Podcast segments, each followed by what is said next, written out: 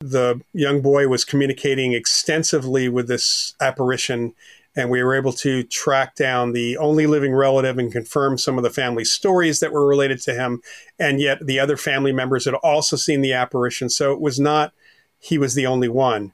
Um, that was pretty mind blowing, especially when we asked, Does Lois the ghost have any questions for us? And the questions directly related to a conversation we'd had in my car.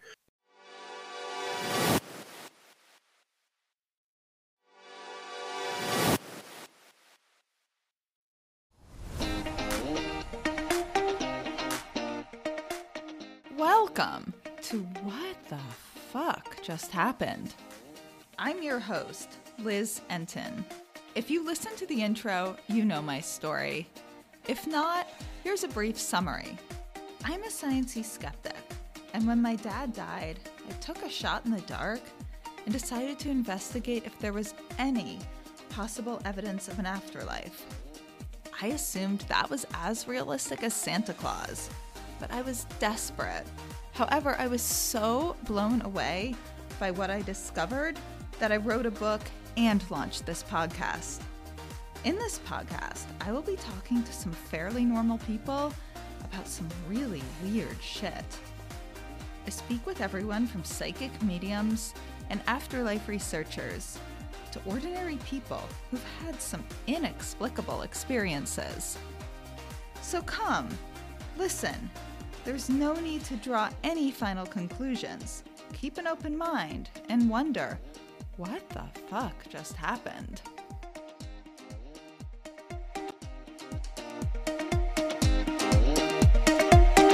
Hi, guys. I'm so excited. Today I am doing a double podcast with Darren McEnany from Seeking Eye.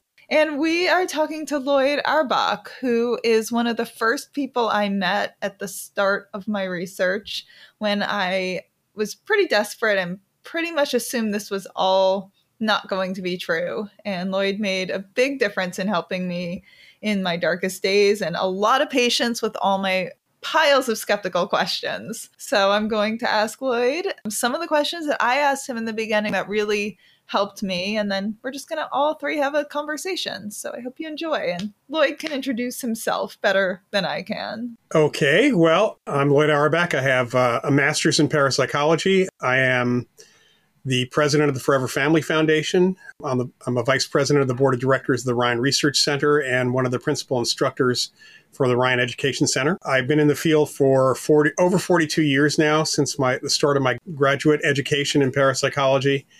I run and sort of a loose network called the Office of Paranormal Investigations. Have done that since 1989. That is an outgrowth of the old graduate parapsychology program at JFK University, which unfortunately um, ended in the mid 80s. And JFK itself now, which is where I got my degree from, is has been subsumed by National University as of 2021. I'm the author of nine author or co-author of nine paranormal books and one book on self-publishing and also a novel called Near Death, which is a paranormal mystery novel. Co-author of that. We have our second novel coming out in a few months, in fact. And on, on top of all that, I am a uh, professional mentalist, psychic entertainer, and former magician. Magic starting for me in graduate school, and then I ended up performing, starting perform. So I'm a performing mentalist and psychic entertainer these days, as well as an occasional chocolatier. So I think that's enough. Yum. the chocolates sound really good. Darren, do you want to do a quick intro? I know I've had you on another podcast. Yeah, you, you pretty much nailed my name. I'm Darren McEnany. Uh, I'm a researcher, lay researcher of consciousness and the possibilities of um, survival after physical death. I've been doing it pretty much since I was 12 years old, which came about as a result of um, an anxiety and depression uh, relating to the fear of death. Uh, since 2018, I've had a small podcast which I've used to share my research, which includes discussion. I've also had uh, discussions with researchers and, and experts. I've also had Lloyd on quite recently, haven't we, Lloyd, really, to discuss paranormal research and things like that. Um, so you can find all of that at um, seeking eye, seeking-eye.com. That's letter I. So that's pretty much all you really need to know about me, I suppose. So I guess Darren and I will take turns asking Lloyd questions. And Lloyd, I guess I actually have never asked you this before. When you started researching all of this, What was your thought? Did you always think there was a chance of something psi abilities or an afterlife? Well, I mean, what got me interested in parapsychology goes back well before my graduate studies. And uh, really, as a little kid, I was influenced by certain TV shows, uh, comic books, science fiction heavily, uh, really influenced me. And I discovered the books, uh, the science books on parapsychology after going to the library when I was about 11 or 12 uh, because of the TV show Dark Shadows, the soap opera Dark Shadows, which is probably where I heard the word parapsychology first. I read it in a, in a super, I think a Superman comic before that. And because of coming at this from mainly science fiction and also being a little science geek as a kid, I was heavily into astronomy and geology. Discovering books by J.B. Rhine and J.G. Pratt and some of the other scientists in the field really put me on the path towards where I am today. Uh, but I, I never had any problem accepting that psychic abilities could be real. Uh, and maybe that's the science fiction fan in me, uh, comic book fan in me. So it was it was never an issue of it being impossible. I actually had a parapsychology club in high school. Started with a couple of the teachers were our, phys- our physics and earth science teacher were both interested, and they sponsored the club for us. And uh, we got to meet a lot of uh, New York parapsychologists because I grew up outside of New York City. That's very lucky you had that in high school. I wonder if I'd ever been exposed to this as anything more than nonsense. If you know, I mean, losing a parent is never easy or anybody, but I just wonder if I'd been able to have hope in some way before I started delving in, if just the earliest days before finding this, it would have been easier. Yeah, I, I, would say probably that is true. I was also fortunate in college, in my anthropology studies, to have courses offered at, at Northwestern that were looking at supernatural beliefs around the world. So and a professor who who was assigned as my advisor who had the journal parapsychology on his shelves. So the universe was kind to me. You said you met all these new york parapsychologists? Was there one that you were most excited to meet? At the time i think i was probably more excited to meet hans holzer than anybody else because i'd read all his ghost hunting books growing up but i think i probably had better discussion with montague ullman and gertrude schmeidler. I'll put those links in the show notes did you did you find much um, much interest for your, your club in the kind of the academics of the school, the teachers and the professors or however? I don't know how the state schools work over there, but yeah, we uh, well, first of all, my high, my it was a junior senior high school in a little town called Elmsford, New York, which is in Westchester County, and my graduating class, give you an idea of the size of the school, was 101 people. So we were one of the smallest public schools in in the New York State system. So we had 20, 20, I think 22 or 23 members of the Parapsychology Society at one point. And uh, we didn't do any ghost hunting. We did have, did meet with people, you know, Montague Ullman was very kind to meet with us. Uh, we did ESP experiments and a few PK experiments, including on a relatively primitive computer, which we were connecting to via modem to the county and teletype. But we had a couple of ESP games and, and things we did and it, it just was it was a good group. I, I, can't say it was terribly academic, and since not everybody was interested in the real academic stuff, but uh, we did mainly focus on ESP and psychokinesis with a little bit on the ghostly thing. Hi, guys. I'm just jumping in here to give you a few definitions because if you're new to all of this, you might have no idea what we're talking about. So, psychokinesis, which is also called PK, is mind or energy's ability to affect objects and matter.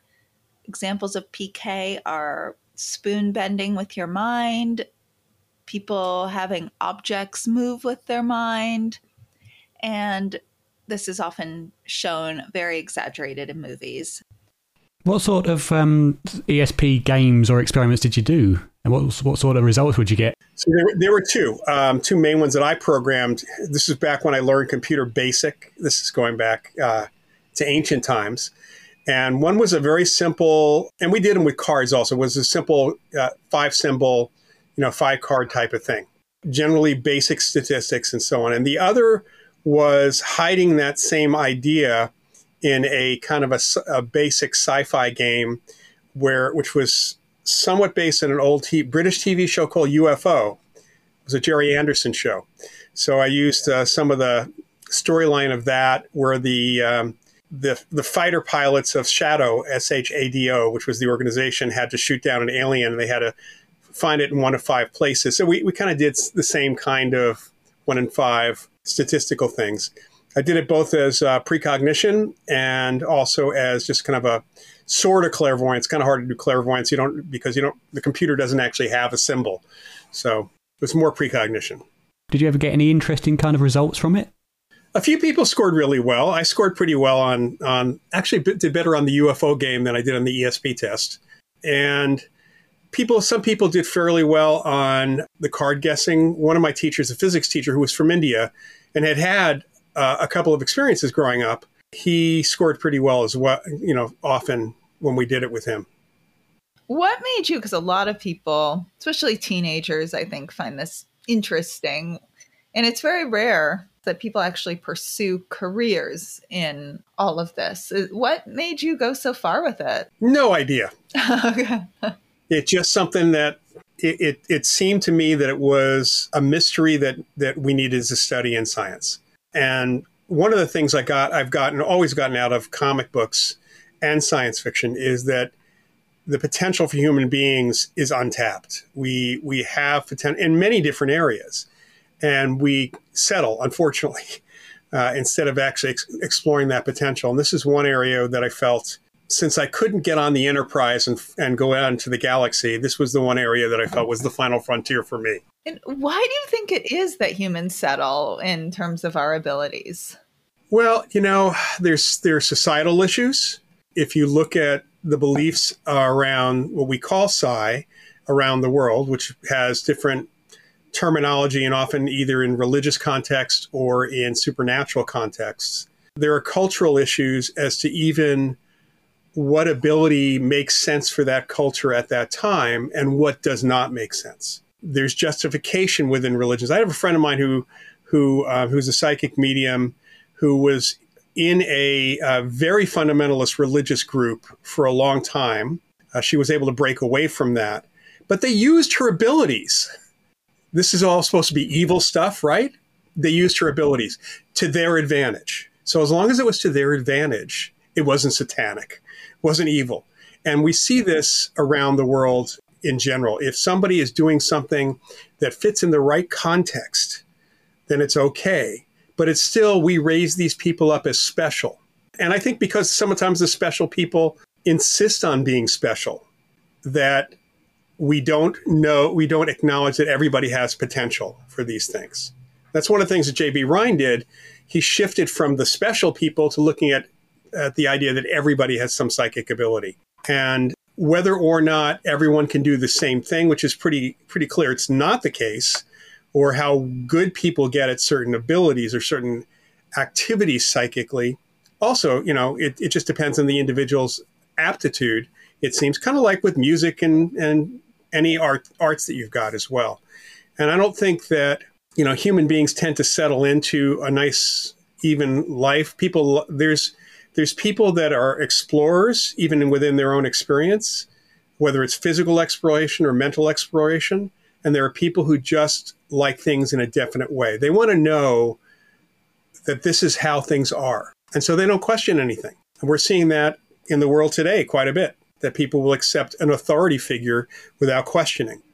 And unfortunately, it's just it's just human nature. There, it just seems that there are explorers and there are people who just live and it's interesting as well because in my um, university course on psychology, we've just covered the Milgram experiments, which was the um, Stanley Milgram who who did various studies to see how, as you say, authority figures influence our behaviour. And it is very clear that a, an authoritative figure can really sway one's mind without really them having to question it. So it is a very strong, very strong factor. And you see it a lot online, especially with the very popular kind of debunkers or people that are anti this kind of thing, like um, the late James Randi and the Michael Shermers and, and various folk like that. Well, and, and really, um, I just got done teaching, which Liz took, uh, a course on a skeptical approach to parapsychology with with a skeptic, with Kenny Biddle, who's who's truly a skeptic. There are what Marcello Truzzi called pseudo skeptics, and I think that a large majority of the outspoken so-called skeptics, they're not skeptics; they are disbelievers uh, they are pseudo skeptics. They use the word skepticism, they use the word skeptic in an incorrect fashion.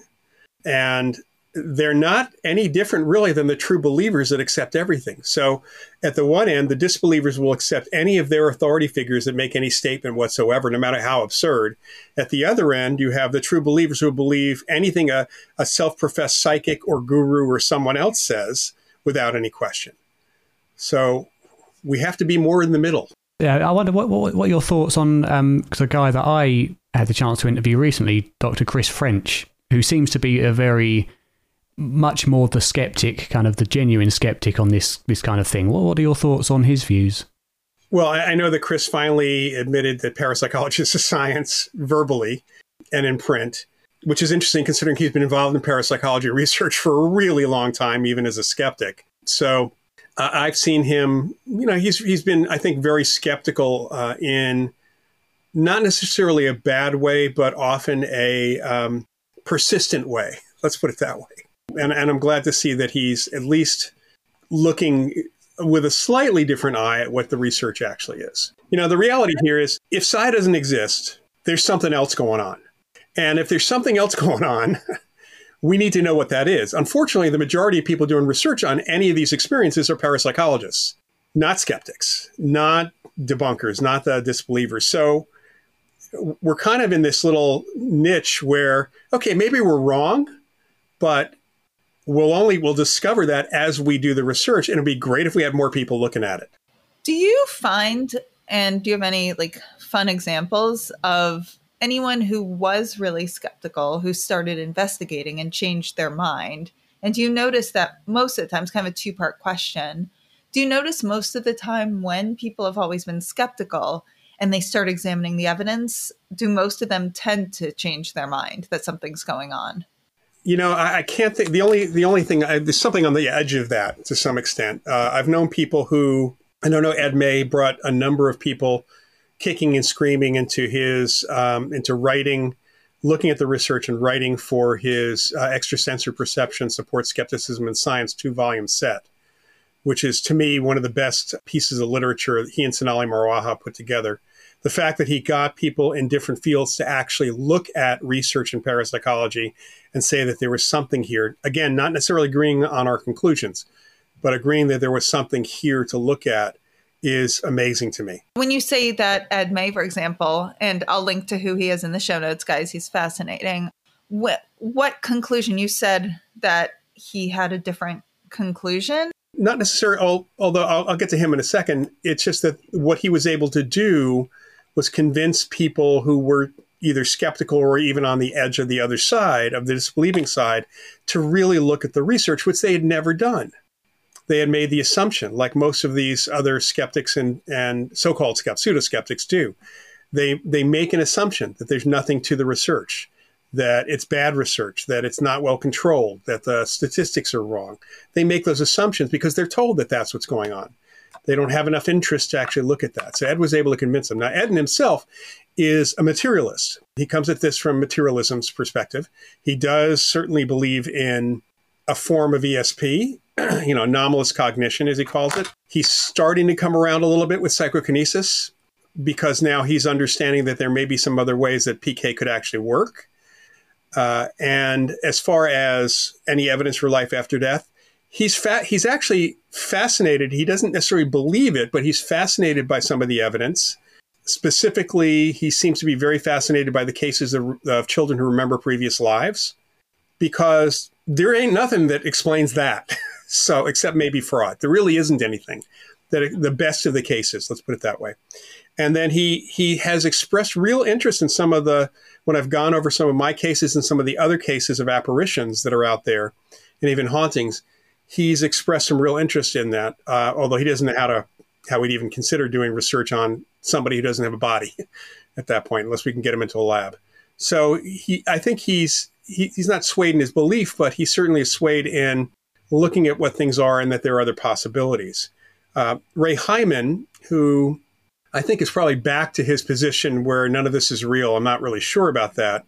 But Ray Hyman was convinced by Chuck Honorton years ago to spend some time, and he was, in fact, the most familiar with research in parapsychology Uh, again, I don't know how he's dealing with this today, but he was convinced by Chuck Honorton to look at the Ganzfeld research. And after reviewing that, they did a joint paper where he did admit that there was a communications anomaly. He didn't want to use the word psi, but he did say there was a communications anomaly, which is fine. I mean, again, we can look at things as there's something here. We need to figure out what it is. And if you're approaching it from that perspective, that's great. If you're approaching from the psi perspective, that's great. I mean, parapsychologists have often uncovered alternative explanations for, for all sorts of things that the skeptics then glommed onto and suddenly used as their catch-alls for everything without know without realizing. I mean, I've talked to some skeptics who would throw something at me for an apparition case and said, "Yeah, you know who came up with that? A parapsychologist."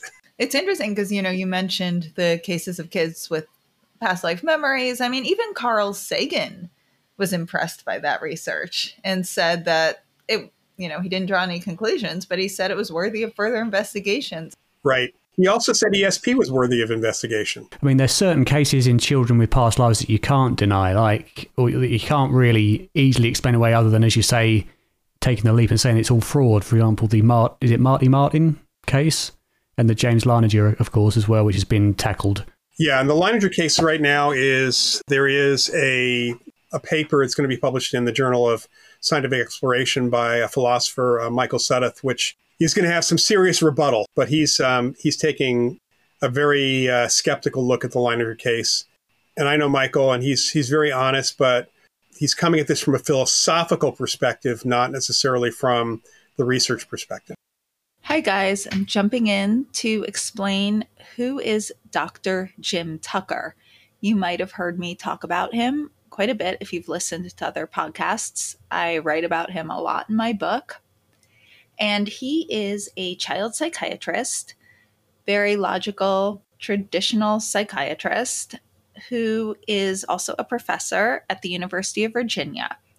He now studies cases of kids with past life memories, and he also does this through the Division of Perceptual Studies at the University of Virginia. He's really amazing, and you can also Google him to learn more about all of his cases of children with past life memories. And the James Leininger case is one of Dr. Jim Tucker's strongest cases of a kid who had past life memories. What would be the other viewpoint of the Leininger case? Because it seems that was made up. The parts of it were made up. Parts were made up. Or that there was cryptomnesia, that the kid was exposed to things that that you know were not acknowledged. And what do you think of that? Um, I'm going with, I have to go with Jim Tucker, who did a lot of work on this, who, uh, you know, says something different. So I'm waiting, I'm going to wait for the rebuttal from Tucker and from a couple of other folks as well. I, I don't know. I know James Leininger, the father, is going to have a rebuttal also. I, the problem here is that we have to go with the outside researchers looking at that, not the principal who is involved in that because that raises the issue of, well, maybe he doesn't remember things. Maybe there was some contamination. You need someone who can actually look and see what had happened from the outside as well. Club Care is a charity organization founded by Emma Justice after the loss of her father, David Justice, to glioblastoma. Club Care is dedicated to supporting children and families dealing with cancer. They strive to create joyful moments through meaningful projects impacting individual families as well as larger oncology communities. Funding for all projects is raised through philanthropic donations. Go to makingheadway.org backslash clubcare programs for a complete list of programs and activities. Yeah, which brings up, I suppose, the, the very important scientific principle of um, peer review and why it's so important. Yeah, you know, peer review uh, has its limits as well, uh, unfortunately, because just like replication has its limits. You know, there's uh, the idea of replication, first of all, in psychology, in the social sciences, replication, it doesn't work the same way it does in physics and chemistry and the physical sciences because the principles involve human beings and we make different decisions. We're under different emotional stresses at, the, at different times. You're not using the same subjects. It's not the same physical structure that you're in, which can affect your psychology and performance and things like that. But I, I remember um, I, I worked for years, for several years in the library at Lawrence Berkeley National Laboratory, which is a Department of Energy sponsored laboratory here in Berkeley. And one of the administrators had a PhD in, psych- in chemistry, and we got to know each other. He was actually interested in parapsychology. Uh, there were a few folks who were there who were interested in parapsychology. So we had lunch one day, and we were talking about the issue of replication. And he told me that when he was a grad student, one of his professors was a Nobel Prize winning chemist. And one of their ex- their lab experiments that they were doing for their studies was to replicate his experiment. And they had all the details and they couldn't replicate it. It wasn't working. So when they told the guy, he had he watched them do it and he said no no you something on the order i think it was either slower or faster it's you have to pour the chemicals this fast so it had nothing to do with the contents with the chemicals themselves the components it had to do with the speed at which one was pouring one chemical into another, which is not something you can actually document very well in any paper whatsoever. You know, what do you say? Uh, we poured it really fast. Yeah, it's difficult. Right. So even traditional science has problems with replication. There, there are problems with replication in traditional. There are problems with the decline effect in not only in psych, in social science and human performance, but there's a decline effect that's been reported even in some areas of physical science as well. That over time the effect doesn't work anymore. So, in terms of replication for the psi phenomena, one of the very common findings that we have is what could be attributable to the sheep goat effect, and one that um, Chris French mentioned that um, he's done or attempted to do several replications along with um, folks like Richard Wiseman and others who have never been able to su- uh, successfully replicate the effects of psi phenomena. Why why do you think that is most likely because of? Hi guys, I'm jumping in again because I think you need to know this definition of the sheep goat effect. I'm going to read this definition from the Parapsychological Association term first used by Gertrude Schmeidler to describe the relationship between acceptance of the possibility of extrasensory perception occurring under the given experimental conditions and the level of scoring actually achieved on that ESP test. Subjects who do not reject the possibility, who are called sheep, tend to score above chance those rejecting the possibility, who are called goats, they tend to score at or below chance. Well, if psi is real, then their attitude, you know, even though it's not expressed, and Richard's a pretty friendly guy, may be perceived by the, the people that they're working with, or that they have used their own psi to select people who are not going to do well. There's a potential for using psi to actually select your subjects too or picking the, you know, not starting it. It's kind of decision augmentation theory, as Ed May would put it, that you're using psi to predict that you're going to pick the subject that people start this experiment at a time where people are not going to do well. It's going to fit. It's going to fit your model. I suppose the question would be, how do we demonstrate that that is the cause of it? We can't, not at this point. But one thing about the sheep goat effect I find really fascinating is that if we're just if we're not talking about the experimenters themselves, we're talking about the experiments and general subjects the sheep goat effect is pretty consistent with participants. There's nothing that explains that. And forget about it being a psi effect. How in the world can that how in the world can people do better at a task that doesn't involve psi, it involves chance? How do they do better at chance type things when uh, they're believers versus worse than chance when they're disbelievers? How does that happen? Mathematically, physically, psychologically, that effect itself, the effect itself should be studied by psychologists. Do you have any theories on it? Without psi, no. With psi, yes. It, it, it's just one of those things that if we remove psi from the equation, we got to figure out what's causing that then, right? So if you're coming at this from a skeptical perspective and you see this effect that's, that seems to be consistent and psi doesn't exist as far as you're concerned, what is it? And why are you not researching it? Why is it not of interest to people? Well, that's the question, isn't it? Why haven't these the people who are more skeptical to this view? Why haven't they picked up on that effect and kind of aimed to undergo studies to to find out why? Well, I think personally, um, I think that first of all, people are skeptical. If they're truly skeptical, it's not their role to do that. You know, um, unless they have an interest in the subject. But the very fact that the pseudo skeptics consistently make noise about parapsychology and about these subjects in a negative way, they clearly have an interest. They have a self interest in saying in believing this doesn't exist and stating that. They clearly have an interest, so they ought to try to figure out how the sheep go. To, I mean, I don't know why they don't do this. I've talked to some people about that, and all they said to me is, "Well, I don't have the time for that." It's like, okay, fine, then don't, then stop talking about it. You're spending a lot of time saying it doesn't exist. Tell us why it doesn't exist. Yeah, that's what I've noticed with a lot of the skeptics as I started researching more, is a lot of them say it's not true because it's not true. And they can't go further than that, even when you explain, you know, or they'll debunk, you know, or whatever it is, say, well, it's obviously this. And that was actually addressed in the study. And then they will say, well, yeah, I never read it, of course, but. And that was, I mean, what? Yeah. Well, even the, you know, the recent, the relatively recent article in the Skeptical Inquirer by Reber and Alcock, where they state that psi what ESP violates the laws of physics, but they start out by saying, well, you know, we, we didn't read any of the research. Why would we? how do they know that it violates the laws of physics unless they read the research? And then there was another skeptic who who knew something about physics who then debunked their article saying they don't know anything about physics. So here's why it doesn't. And, and the guy who debunked it, who basically took potshots at their article, um, said he doesn't necessarily believe in ESP himself, but he was very clear about their arguments being false arguments. The name of the article is Why Parapsychological Claims Cannot Be True by Arthur S. Reber and James E. Alcock. I'll put a link to it in the show notes.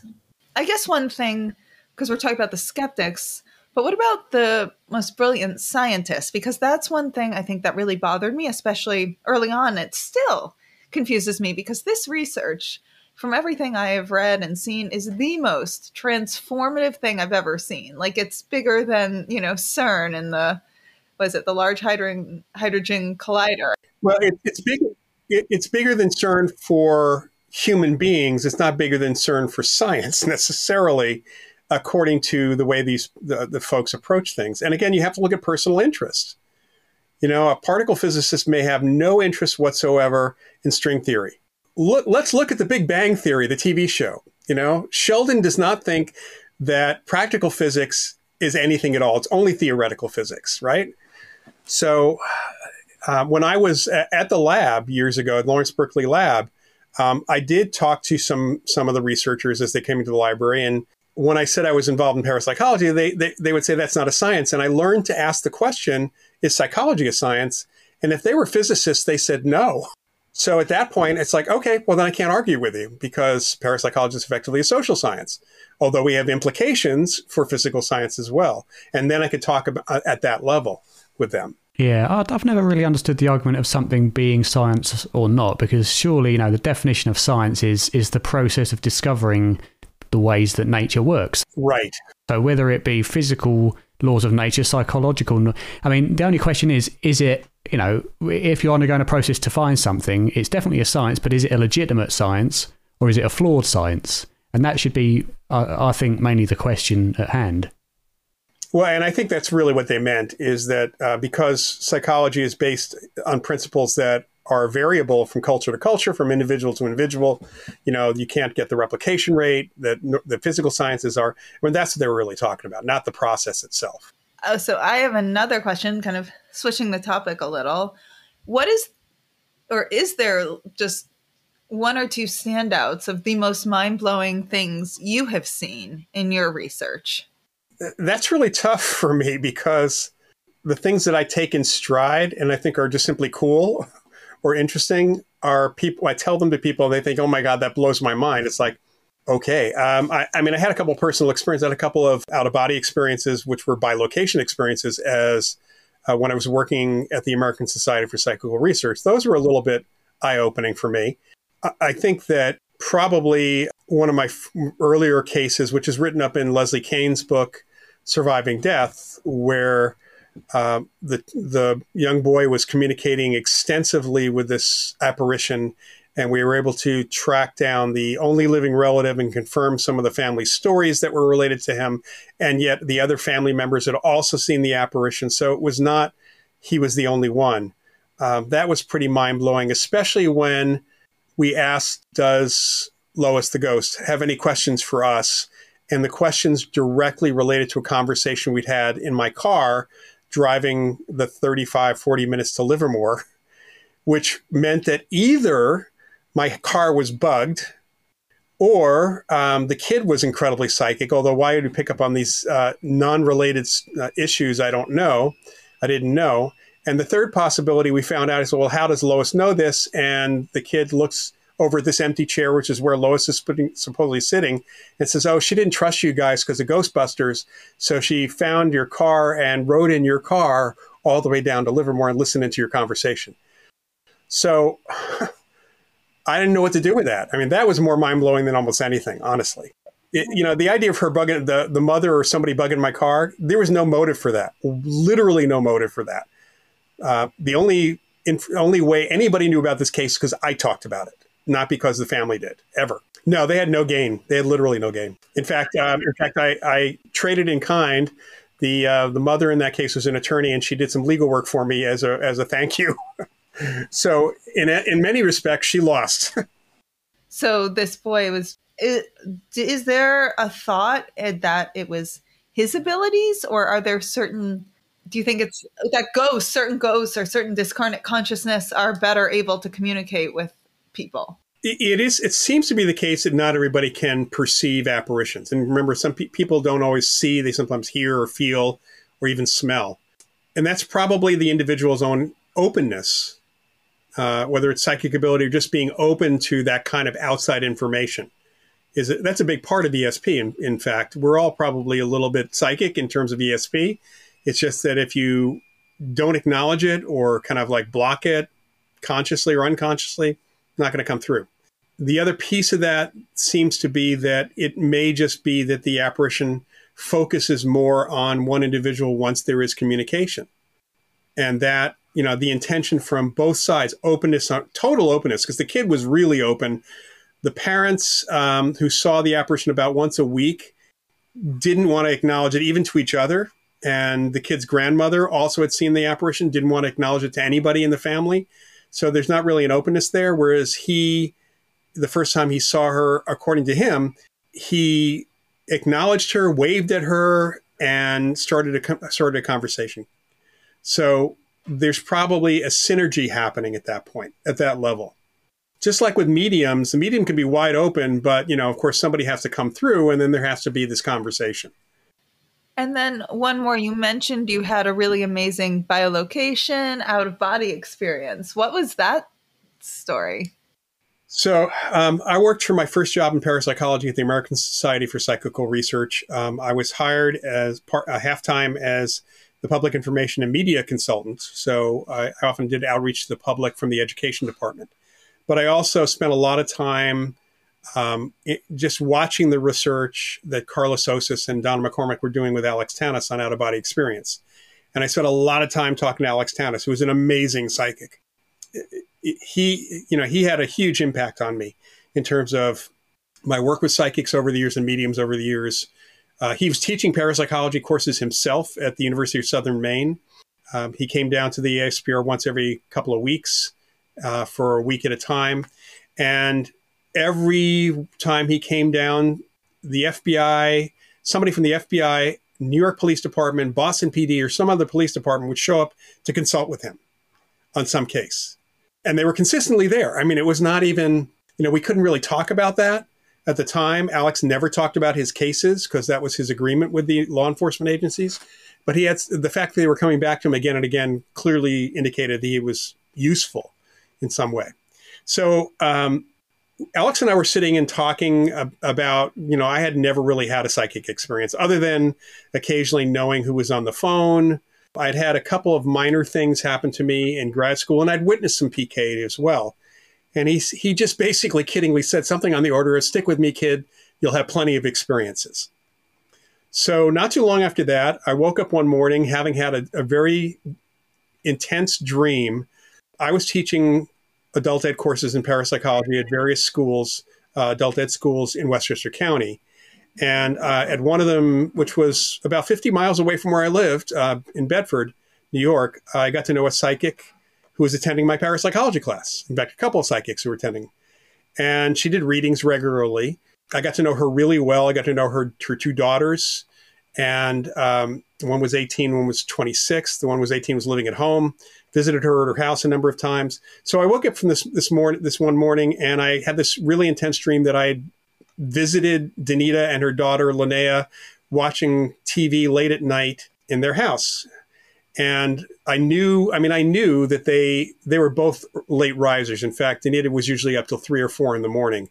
Linnea too. She only did readings after I think two or three p.m. Uh, into the evening. Uh, so you know, I thought I didn't think much of this this vivid dream, but a couple days later, I get a call from Danita saying, "So were you ever going to call me?" And she said, you were you had a dream about us. It's like I said, uh, okay, how do you know? You're a, okay. You're a psychic. She says, no, no, you showed up here, and said that I, I popped in out of body, and they had a conversation with me. So, all right, that then a couple weeks later, I was at a a bachelor party at a friend's apartment. It was kind of after we had gone to a restaurant, and it was pretty boring. Just there was stuff going on, just was boring the hell out of me. And so I went into the kitchen and made myself a drink and all of a sudden, I literally felt um, like I was in two places at once. I had a really weird um, sensation, and I, I could see myself in Danita's living room at the same time I was in Mike's kitchen. And Danita, in my visualization, Danita looked up and she, from reading a book, and she said, "Okay, what's going on?" And we have this conversation. And the last thing I said was, "You got to take notes. Write this down." So I felt going back, I, I took some notes. I found some paper, took some notes down as to our conversation. The next day, I called Danita just to say hi. and the first thing out of her mouth was, Did you take notes? And we compared our notes and they were the same. That's the only, I mean, I've not had an out of body experience since then. I've not, not that I know of, not had that kind of experience. I had some PK experiences after that. I had a number of different psychic experiences. And every single time I told Alex about them, he said, You're going to have more. And I asked him, Why? Why? why is all this happening to me right now? And he said, Just to prove to you that it's real. And now we're going to pause for a second for the question of the week. This week's question comes from Tara M. If psychics and mediums are genuine, why do they charge for their gifts? I thought genuine ones offered their gifts for free. Hey, Tara, thanks for that question. You know, a lot of people wonder that. I kind of thought that in the beginning too. And, you know, it'd be really nice if they could just give readings for free. It'd be nice if all really needed services could be for free, such as medical care, if you're in the United States, it certainly is not. Education, unfortunately, often isn't, well, at least higher education. And mental health therapy, not for free. Mediums just have to make money, they don't have a choice. How else are they going to survive or support their families? And mediums that have other jobs tend to not be as good. Again, that doesn't apply to everybody, but it's a skill, just like any other skill. And they need to really hone it and work on it and work on it daily. So if they're not being paid, they really can only treat it as a hobby and can only apply a certain amount of time to it. But if they're paid, they can work on their mediumship full time and most tend to give much better readings when they can focus on it as their main career, just like all of us with our own careers. If you have a question you want me to answer, send it to hello at WTFJustHappened.net and put question of the week in the subject. I know I usually say first names, but if you want to be completely anonymous, let me know and feel free to reach out anyway, even if you don't have a question. I can't wait to hear your questions and hear from you. Hi, everyone. I'm so excited to share that my book, What the Fuck Just Happened? A Sciency Skeptic Explores Grief, Healing, and Evidence of an Afterlife, is available now for sale. If you go to WTFJustHappened.net, you can see the link to buy it. I'll also have the link in the podcast show notes. I know many of you want to know how exactly did I come to change my mind about the afterlife? Well, this book is all about the first stages of my exploration into this afterlife evidence to where I'm at today. It starts with the awful part of when I lost my dad, how, as a science minded atheist, I first began to explore if there was any possibility of an afterlife, and what and who I found most compelling. I also share some stuff that was not so compelling, such as a very clearly fake psychic medium reading and a pretty ridiculous seance. But that's balanced by some amazing peer reviewed studies on mediums, medium readings, parapsychologists, and just whole bunch of what the fucks, including some really inexplicable personal things that happened to me. And some really incredible signs I got from my dad. Despite the topic, it's actually funny, mainly because I'm just like such an awkward person. And you also get to learn about all the amazing people and incredible characters I met along the way, as well as more about the research that helped change my mind.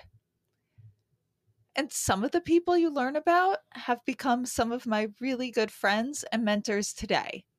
So go to WTFJustHappened.net and order it.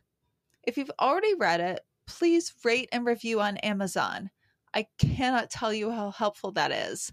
And share with any friends who might be interested. Thank you all. I'm so excited to finally share the full details of this crazy exploration with all of you.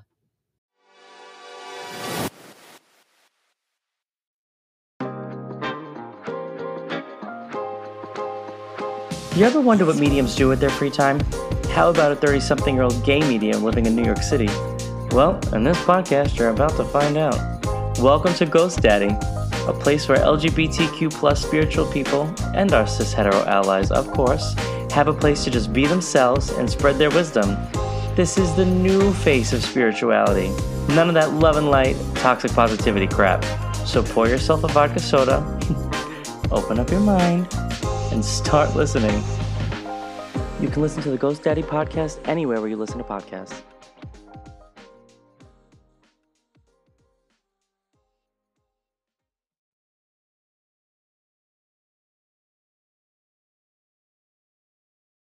As I'm sure you've heard, the Supreme Court in the United States just overturned Roe v. Wade, which protects a woman's right to have an abortion if she chooses. Now it's illegal in some of our states. If anyone is looking to obtain an abortion and you live in a state where it's illegal, you can check the following sites. I suggest using a VPN, virtual private network, which hides your identity on your computer or phone. These are the sites womenonwaves.org, womenonweb.org, aidaccess.org, plancpills.org, wholewomenshealth.com, abortionfunds.org, and of course, Planned Parenthood. I linked to all of them on our Instagram at WTF underscore just underscore happened underscore, and they're saved in our stories. These are also great places to donate and see if they need any help.